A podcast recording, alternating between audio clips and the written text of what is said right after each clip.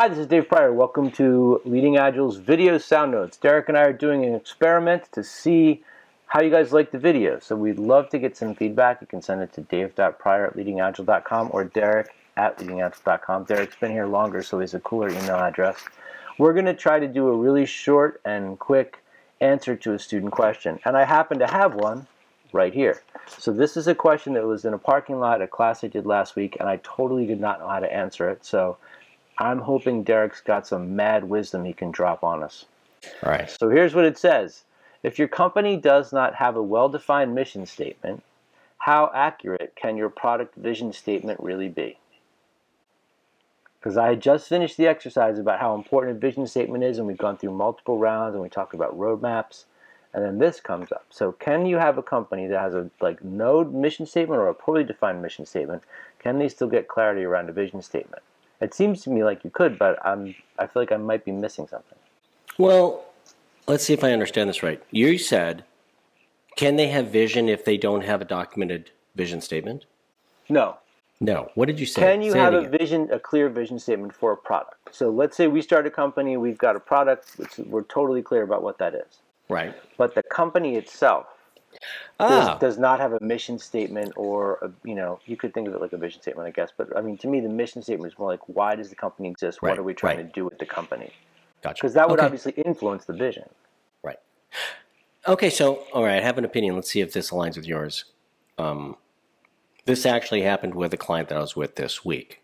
They have product teams, and they have been writing code for a couple of years.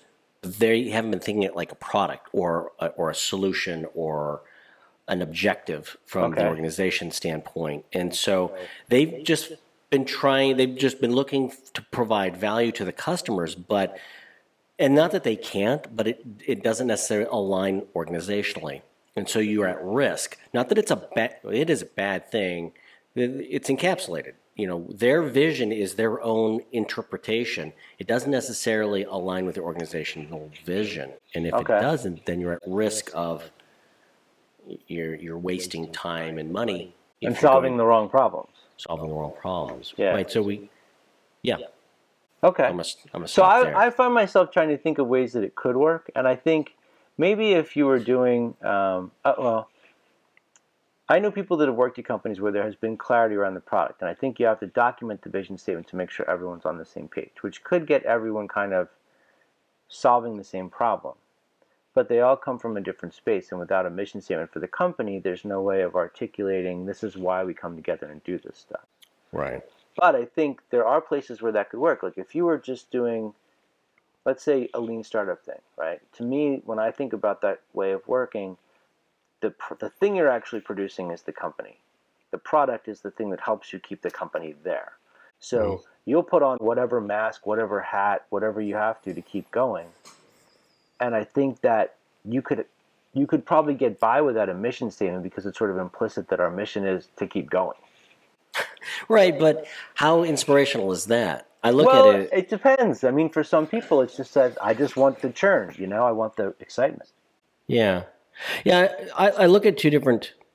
Tell me if, if I'm going if I'm in alignment with you or not. So I struggle with the mission statement in that it, it should be inspire it should inspire those within the organization and, and have that why you know why are Yeah. we doing this and if it's not inspirational then for those who are motivated by that if they're inspired by that that uh, you know if it resonates with them emotionally if not for me it's more like um, okrs uh, objectives and key results. So i look at those become the mission. Is like organizationally what are our key objectives or organizationally what are the key results that we want to see? I think maybe that might that might be a step down below the mission statement but in absence of the mission statement if we can have those goals. So at least some way of articulating this is why we come together.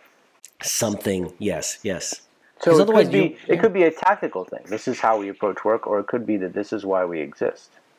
right but in the absence of something higher Yeah. then you're at risk of being out of alignment with the organization. And that, I think that's the big. So just like we can have acceptance criteria on a team, as Yeah. long as it doesn't contradict acceptance criteria or it includes acceptance criteria on a higher level organizationally. Yeah. okay. So, so the answer to this question right here That one. is it kind of depends. It depends. Well, that's a consultant, Consultant answer, isn't answer, it? right? So you can, you might be able to get by without it. I think we both agree that it would be better to have one, right? I agree. Yes. But if you don't have one, there has to be something that unites people under a common purpose. And if, if the best you can get is a vision statement, then that's the best you can get. But it would be good to talk about the mission thing as well. Yeah. Cool. All right, man. Thank you very much. Thank you for the question. And if you have any feedback for us, you can send it to dave.prior at leadingagile.com or derek at leadingagile.com. Um, you can check out Derek's stuff on derekhuether.com. My stuff shows up on drunkenpm.com. And you can find both of us at leadingagile.com. So, Yeah. thanks for watching.